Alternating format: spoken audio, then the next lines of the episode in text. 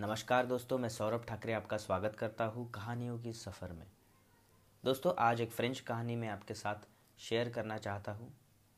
उस कहानी का शीर्षक है, दहेज, हिंदी में दहेज और इंग्लिश में डाउरी। और राइटर है फ्रेंच राइटर गी दे मोपासा। इस कहानी के दो बड़े मेन कैरेक्टर्स हैं। एक का नाम है एडवोकेट सीमो लब्रूमा सीमो लब्रूमा।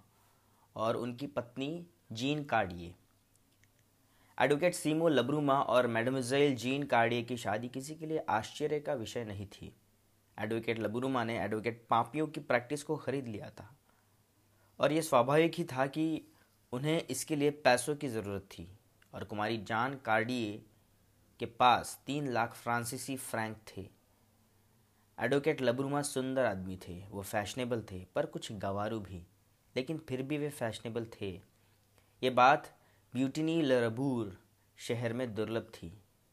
मैडमजेल कार्डिये आकर्षक और प्यारी थी। थोड़ी सी अलग, लेकिन फिर भी एक सुंदर और कमनीय लड़की। शादी के समारोह में ब्यूटिनी शहर को मतवाला कर दिया था। सब लोगों ने इस युगल जोड़ की प्रशंसा की, जो अपने वैवाहिक जीवन के आनंद को प्राप्त करने के लिए जल्दी घर वापस लौट आया था। उन्होंने ये तय किया था कि कुछ समय एकांत में व्यतीत करने के बाद वे सिर्फ़ एक छोटी सी यात्रा पर पेरिस जाएँगे। Paris, city of love.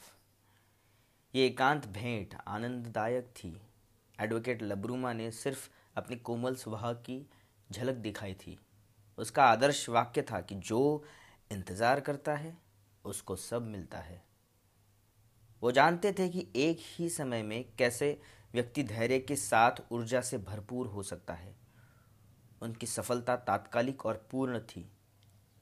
चार दिनों के बाद श्रीमती लबरूमा अपने पति को बहुत प्रेम करने लगी। वो उनके बिना नहीं रह सकती थी। वो उनके गोद गोद में बैठकर उनके कान पकड़कर कहती, अपना मुँह खोलिए और अपनी आँखें बंद कीजिए। एडवोकेट लबरूमा अपना मुँह खोलकर और अपनी आधी आँखें बंद कर अपनी पत्नी की उंगलियों को काटने की कोशिश करते थे। जब वे उनके दांतों के बीच में कुछ खाना खिला रही होती थी, तब श्रीमती लबरूमा अपने पति को लंबे समय के लिए एक मधुर चुंबन देती थी, जिसका एहसास उनके दिलो दिमाग में एक ठंडक पहुंचाता था। तब वो अपनी पत्नी को सुबह से शाम तक और शाम से सुबह तक प्यार से स्पर्श करते थे।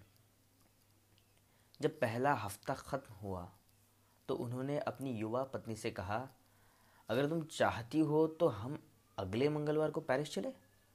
फिर हम वहाँ दो प्रेमियों की तरह होंगे। हम रेस्तरा, थिएटर, संगीत समारोह में हर जगह साथ जाएँगे।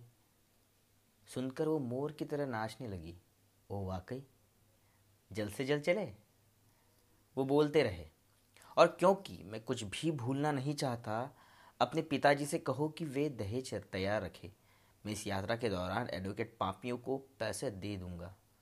पत्नी ने उत्तर दिया, ठीक है, मैं कल सुबह उनसे कह कह दूँगी। और उन्होंने अपनी पत्नी को पिछले हफ़्ते साथ बिताए उन मीठे पलों को, मीठे पलों की यादों को तरोताज़ा करने के लिए एक बार फिर अपनी बाहों में भर लिया। अगले मंगलवार को एडवोकेट लबरूमा के सास और ससुर, अपनी बेटी और अपने जमाई को छोड़ने के लिए स्टेशन गए। ससुर ने कहा, मेरे ख्याल से इस छोटे बैग में इतने पैसे ले जाना बुद्धिमानी नहीं है। ये सुनकर जवान एडवोकेट मुस्कुराने लगे और बोले, चिंता मत कीजिए, मैं इन चीज़ों का आदि हूँ। आप समझ सकते हैं कि मेरे पेशे में ये कोई ख़ास बात नहीं है। कभी कभी मेरे पास लगभग दस लाख फ्रैंक होते हैं। इसलिए चिंता मत कीजिए। ट्रेन का कंडक्टर चिल्लाकर बोल रहा था, पेरिस जाने वाली सभी यात्री सफ़र के लिए तैयार हो जाए। वे हड़बड़ाते हुए कार में घुस गए, जहाँ दो बूढ़ी औरतें बैठी हुई थी। लबरुमा ने अपनी पत्नी के कानों में फुसफुसाते हुए कहा, इतनी जहमत, मैं सिगार नहीं पी पाऊँगा। मैं नहीं पी सकूँगा सिगार। वो धीमे से बोली, इनका यहाँ होना मुझे भी परेशान कर रहा है, लेकिन आपकी सिगार के कारण नहीं। सीटी बजी और रेलगाड़ी चल पड़ी। इस यात्रा में एक घंटा लगा। इस दौरान उस दोनों ने एक दूसरे से बहुत कम बात की, क्योंकि वे दो औरतें पूरे सफ़र में नहीं सोई। जो ही वे लांजार स्टेशन पर पहुँचे तो एडवोकेट लबरुमा ने अपनी पत्नी से कहा, प्रिय, हम पहले बुलवार्ड पर कुछ खाना खा लेते हैं, फिर हम आराम से वापस स्टेशन आकर सामान लेकर होटल जाएँगे। श्रीमती लबरुमा ने इस प्रस्ताव को तुरंत स्वीकृति दे दी। जी हाँ रेस्तरा चलते हैं। क्या वो दूर है? एडवोकेट लबरुमा ने उत्तर दिया हाँ काफ़ी दूर है, लेकिन हम बस से जाएँगे। वो हैरान थी। उन्होंने पूछा, क्यों? हम किराए की कार से क्यों नहीं जा सकते? उन्होंने खिज भरी मुस्कुराहट के साथ पत्नी को डपटा तुम ऐसे किफ़ायती करती हो? एक किराए की कार छः सेंट का झूला सिर्फ़ पाँच मिनट की खुशी के लिए? क्या तुमने अपने आप को किसी चीज़ से वंचित रखना नहीं सीखा? हाँ बिल्कुल सही है, वो शर्माते हुए बोली। एक बड़ी गाड़ी जिसको तीन बड़े घोड़े खींच रहे थे, गुजर रही थी, लबरू माँ ने उसे बुलाया, भैया भैया रुको। वो गाड़ी रुकी और जवान एडवोकेट अपने अपने पत्नी को ढकेलते हुए कहा, जल्दी अंदर जाओ। मैं ऊपर जा रही हूँ, जिसमें मैं भोजन के पहले कम से कम सिगरेट पी पाऊँ। पत्नी के पास उत्तर देने के लिए समय नहीं था। बस कंडक्टर ने उसकी बहा पकड़कर उसे अंदर खींच लिया और हक्की बक्की एक कुर्सी पर गिर गई वो। उसने खिड़की से अपने पति के पैर देखे, जो ऊपर जा रहे थे। वो सहमसी एक मोटी सी, मोटे से आदमी और एक बूढ़ी औरत के बीच बैठी हुई थी। सभी दूसरे यात्री चुपचाप पंक्ति में बैठे हुए थे। इनमें एक विक्रेता, एक जवान लड़की, एक सैनिक, एक सज्जन। दो आत्मसंतुष्ट और चिड़चिड़ी औरतें थीं। जिनको देखकर लगता था कि वे अभी बोल पड़ेंगी, हम इस गाड़ी में चलते हैं, लेकिन हमको ऐसी गाड़ी नहीं चाहिए। इसी गाड़ी में दो नन और एक डोम भी था। सभी कॉमेडी के कार्टून लगते थे। उनके सिर वैगन के हिचकोलों के कारण हिल रहे थे और चक्कों के कंपन के कारण सब लोग विस्मित से बैठे थे। लगता था कि सब लोग सो रहे हैं। युवती अचल रही। वो मेरे साथ अंदर क्यों नहीं आए? वो अपने आप से बात करती हुई बड़बड़ा रही थी। उसका दिल असीम दुख से भर गया। उनको ऐसा नहीं करना चाहिए था, वो सोच रही थी। नंद ने कंडक्टर को रुकने का इशारा किया और वे एक एक करके कपूर की गंज के से सभी यात्रियों को सराबोर करती हुई उतर गई। बस चल पड़ी और फिर कुछ आगे बढ़कर रुक गई। एक लाल चेहरे चेहरे वाली बावरचीन हाफती हुई अंदर आई। वो बैठ गई। और उसने अपने खाने पीने के सामान का टोकरा गोद में रख लिया।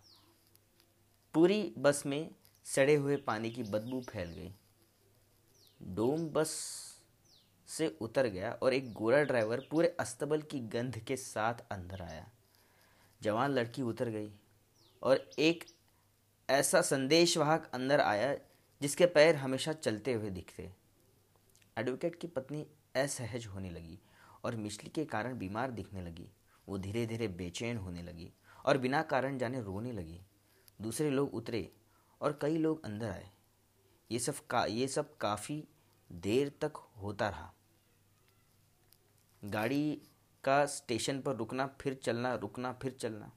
तो दोस्तों, मैं यहाँ पे कहानी को एक थोड़ा रोक के कुछ मेरा इंटरप्रिटेशन आपको बताने जा रहा हूँ कि यहाँ पे ससुर जी भी एक एक उनके दिमाग में जो है, वो वेट है अपनी लड़की को लेकर, इसलिए वो दहेज देते हैं। जो एडवोकेट लबरूमा है, जो पति है, वो भी पत्नी को खिंच के बोलता है कि तुम, तुम्हारे आगे वाली की गलतियाँ निकालता है कि तुम्हें सेविंग्स करना नहीं आता, कुछ नहीं आता तो तुम शायद तुम्हें ये चीज़ सिखाया नहीं है, हम बस से जाएँगे। बस का कंडक्टर भी बहुत बहुत ही एरोगेंटली बात करता है, उसने उस लड़की को हाथ पकड़ के खींच के बिठा दिया। सो उसका भी लड़की औरतों की तरफ़ रिस्पेक्ट नहीं है।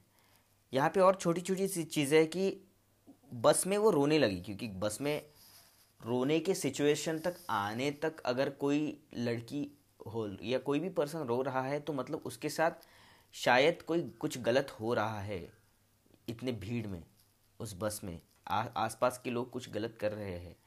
ये भी इंटरप्रेट किया जा सकता है। सो so, आगे बढ़ते हैं। एडवोकेट की पत्नी बहुत असहज होने लगी। कितनी दूर है वो जगह? जिन ने सोचा। उम्मीद करती हूँ कि वे जाग रहे होंगे। वे कुछ दिनों से बहुत थके थके लग रहे थे। धीरे धीरे एक एक कर सभी यात्री चले गए। वो अकेले रह गई नितांत अकेली। कंडक्टर चिल्लाया, वो जिरार! उसने देखा कि वो नहीं उठी। तो उसने दूसरी बार कहा, वो जिरार! उसने उसे देखा और समझ लिया कि वो उससे ही कह रहा है। तीसरी बार कंडक्टर ने कहा, वो जिरार। तो उसने पूछा, हम कहाँ हैं? उसने, उस कंडक्टर ने कठोरता से उत्तर दिया, हम उजिरार में हैं। कब से यही बात दोहरा रहा हूँ? तो जीन ने कहा, क्या ये बुलवार्ड बुलवार्ड से दूर है? जॉन ने कहा, जीन ने कहा, कौन सा बुलवार्ड इतालवी बुलवार्ड हम बहुत समय पहले वहाँ से गुजर चुके हैं। क्या आप मेरे पति को यही बता देंगे? आपके पति? कहाँ है? बस की छत पर। छत पर? बहुत समय से कोई ऊपर नहीं है।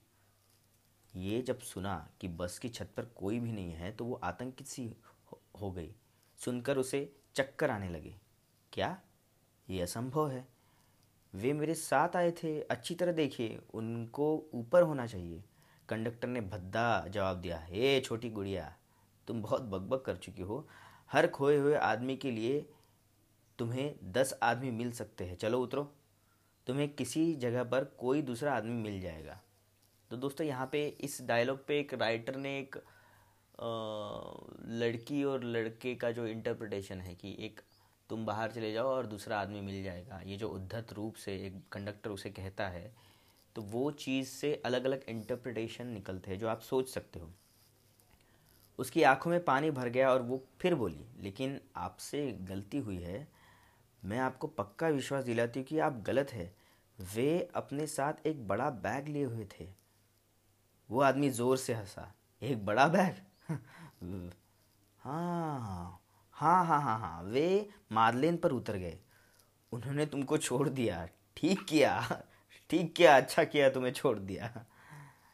बस रुक चुकी थी, वो उतरी और उसने सहज ज्ञान से बच की, बस की छत की तरफ़ देखा। वो बिल्कुल खाली थी। तब वो रोने लगी। बिना ये सोचे कि वो सार्वजनिक जगह पर खड़ी थी, जहाँ दूसरे लोग देख और सुन सकते थे। तो दोस्तों, यहाँ पे भी राइटर ने एक चीज़ और डाली है कि राइटर ने भी एक चीज़ उसका थॉट डाला है कि लड़कियाँ सार्वजनिक जगह पे नहीं रो सकती है। तो शायद ये शायद ये उसकी तरफ़ से एक लाइन थी, उनकी तरफ़ से एक लाइन थी, या तब की या तब की और अभी की भी, सोशल, उसका सोशल सिनारियो बताना चाहते थे ये इंटरप्रिटेशन पे डिपेंड है आपके। अब मेरा क्या होगा? ये जीन बोली। एक इंस्पेक्टर उसके पास आया। क्या हुआ, मैडम? कंडक्ट कंडक्टर ने मजाकिया लहजे में उत्तर दिया, सिर्फ़ एक ऐसी औरत जिसको उसके पति ने यात्रा के दौरान छोड़ दिया। इंस्पेक्टर लगातार बोलता रहा, कोई बात नहीं। अपना काम करो ये सुनकर वो मुड़कर चला गया। तो दोस्तों, यहाँ पे इंस्पेक्टर का भी एटीट्यूड उस फीमेल की तरफ़ क्या था, ये इस डायलॉग से पता चलता है कि कोई बात नहीं, अपना काम करके आप चले जाओ। और वो इतने ईजीली उसने वो मुड़कर चले गया। वे सीधे चलने लगी। वो पूरी तरह निढाल हक्की बक्की और विभ्रम का शिकार लग रही थी। वो लगातार अपनी धुन में चली जा रही थी। इस बात से बेखबर कि उन्हें कहाँ जाना है, क्या करना है, उनकी पति अचानक कहाँ गायब हो गए।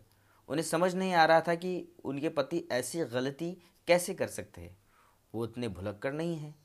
वो उन्हें कैसे भूल सकते उनकी जेब में बस दो फ्रैंक थे। वो किसके घर जा सकती थी? अचानक ही उन्हें अपने चचेरे भाई अनरी बराल की याद आई, जो नौसेना के मंत्रालय में कार्यरत थे। उनके पास सिर्फ़ किराए के पैसे थे। वो अपने चचेरे भाई के घर चल पड़ी। वे दफ्तर जाने वाले थे। उनसे मिले। वे भी लबरुमा की तरह एक बड़ा बैग लिए हुए थे। वो किराए की कार से तुरंत कूद पड़ी। अनरी, वो चिल्लाई। वे विस्मित होकर रुक गए। जी, आप यहाँ अकेली? आप क्या कर रही है? कहाँ से आई है? आँखों में आँसू भरे हुए वो बोली, मेरे पति खो गए हैं। खो गए? कहाँ? बस में? बस में? उसने रोते रोते अपनी कहानी बताई। अनरी ने सब सुना, सोचा और तब पूछा, वो सुबह ठीक थे? जी हाँ। अच्छा उनके पास काफ़ी धन था। जी हाँ मेरा दहेज लिए हुए थे। आपका दहेज? पूरा? जी पूरा। उन्होंने एक प्रैक्टिस खरीद ली थी और वो उसका मूल्य चुकाना चाहते थे। अरे, मेरी प्यारी बहन, अब तक तो तुम्हारे पति बेल्जियम रवाना हो चुके होंगे। जिनकी समझ में कुछ भी नहीं आ रहा था। वो लगातार बड़बड़ा रही थी। मेरी पति, मेरे पति, आप बोल रहे हैं कि हाँ मैं बोल रहा हूँ कि आपके पति आपके पैसे के साथ भाग गए। बस यही सच है। तो वे तो वे कमीने हैं। जीन का कंठ अवरुद्ध हो चुका था। भावनाओं का सैलाब उमड़ रहा था और वो अपना सिर अपने भाई के कंधों पर रख सुबकने लगी। लोग उन्हें देख रहे थे। अतः अंदरी ने उसे अपने घर के अंदर किया और उसकी कमर पर हाथ रखकर उसे सहारा देकर सीढ़ियों से ऊपर ले गए। उनकी नौकरानी ने दरवाज़ा खोला। उसकी हैरानी को अनदेखा कर उन्होंने कहा सोफ़ी रेस्तरा दौड़ कर जाओ और दो लोगों के लिए खाना खरीद लाओ। मैं आज दफ्तर नहीं जाऊँगा। अनुवाद कैरन थिबोल्ट। तो दोस्तों ये थी कहानी। इसमें ये भी दिखाई पड़ता है कि एंड में आ, उसका जो चचेरा भाई है वो उसे एक अलग ही मंशा से कमरे में लेके जा रहा है।